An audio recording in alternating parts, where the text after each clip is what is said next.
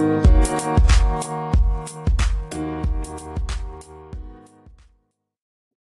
நேயர்களுக்கு இனிய வணக்கம்.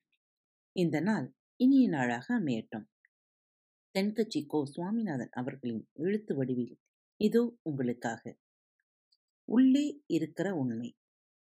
ஒரு காடு அங்கே ஒரு குரங்கும் கழுதையும் நண்பர்கள். இது ரெண்டும் ஒரு நாள் பேசிக்கிட்டு இருந்தது.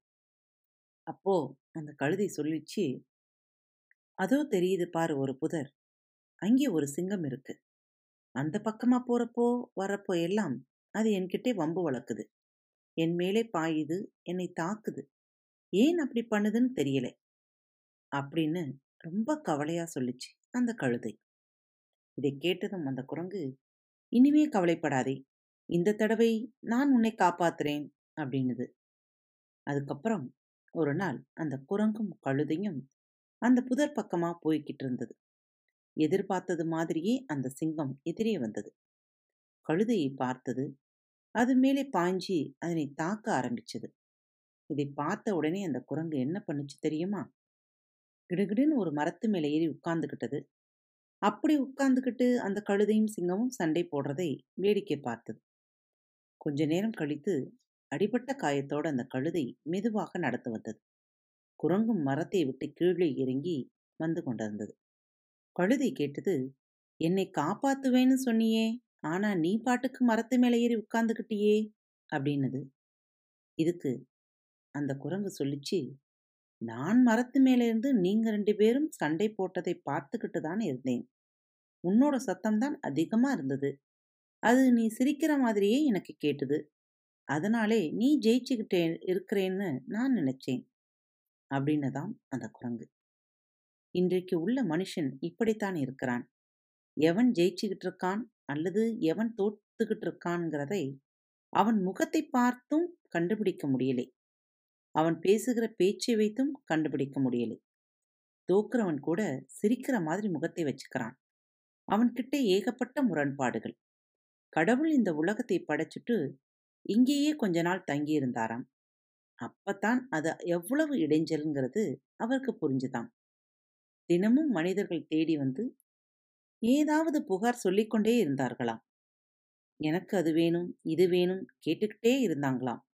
சில பேர் வந்து நாங்க விவசாயம் பண்றோம். தண்ணி இல்லாம பயிர் காயுது. எங்களுக்கு மழை வேணும்னாங்க. அவங்க போனதும் வேறு சில பேர் வந்தாங்க. நாங்க மண்பானை செய்யறவங்க நிறைய பானை செஞ்சு வச்சிருக்கோம். மழை பெஞ்சா எல்லாம் கரைஞ்சி வீணா போயிடும். அதனாலே இன்னைக்கு மழை இல்லாமலே பார்த்துக்கங்க அப்படின்னாங்க. கடவுளுக்கு ஏகப்பட்ட குழப்பம். சிக்கல் வேறு. கிட்டத்தட்ட பைத்தியம் பிடிக்கிற அளவுக்கு ஆயிடுது. எல்லோருடைய ஆசைகளையும் அவராலே நிறைவேற்ற முடியலை. ஒன்றுக்கு ஒன்று முரணா இருந்தது. ஒரு நாள் தன்னுடைய அமைச்சரவையை கூட்டி ஆலோசனை கேட்டார். என்ன செய்யலாம்னு? இது என்ன பிரமாதம்? பேசாமே இமயமலைக்கு போய் உட்கார்ந்துக்கங்க. யாரும் தொந்தரவு செய்ய மாட்டாங்க அப்படின்னாங்க. அங்கேயும் மனிதர்கள் வர ஆரம்பிச்சிடுவாங்க அப்படின்னார் கடவுள். சரி அப்படின்னா சந்திரனில் போய் இருந்துக்கலாம் அப்படின்னாங்க. அங்கேயும் மனுஷன் வரப்போறான் அப்படின்னார் கடவுள். தூரமாக உள்ள நட்சத்திர மண்டலத்துக்கு போயிடலான்னாங்க. இதெல்லாம் நிரந்தர தேர்வு ஆகாது. நிரந்தரமாக இந்த மனிதனுடைய தொல்லையிலிருந்து நான் விடுபடணும். அதுக்கு வழி சொல்லுங்க அப்படின்னார் கடவுள். ஒரு வயசான ஆள் வந்தான். கடவுள் காதோடு காதா ஒரு வழியை சொன்னான் கடவுள் முகம் மலர்ந்தது. அதுதான் சரி அப்படியே செய்யலாம்னார். அந்த ஆள் சொன்ன ரகசியம் என்ன தெரியுமா? மனிதனாலே அடைய முடியாத ஒரு இடம் இருக்குது. அது வேற எங்கேயும் இல்லை. அவனுக்குள்ளேயே இருக்கு. அங்கே போய் மறைஞ்சுக்கங்க. மனுஷனாலே உங்களுக்கு இடைஞ்சல் இருக்காது அப்படின்னார்.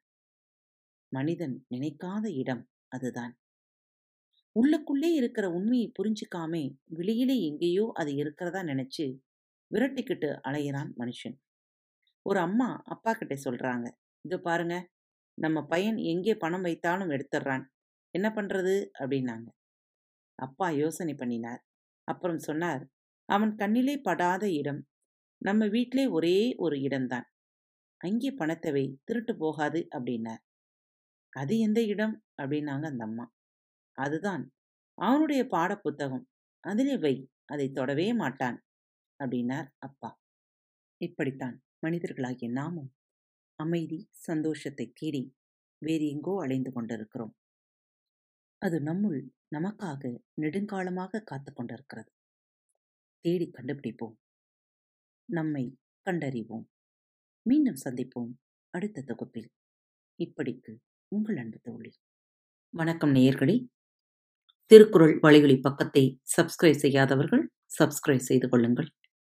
ஃபேவரட் பட்டனை அழுத்த மறக்காதீர்கள். உங்களது கருத்துக்களை மெசேஜ் பாக்ஸில் ரெக்கார்ட் செய்தோ அல்லது இமெயில் முகவரியிலோ தெரிவியுங்கள். மீண்டும் சந்திப்போம். நன்றி. வணக்கம்.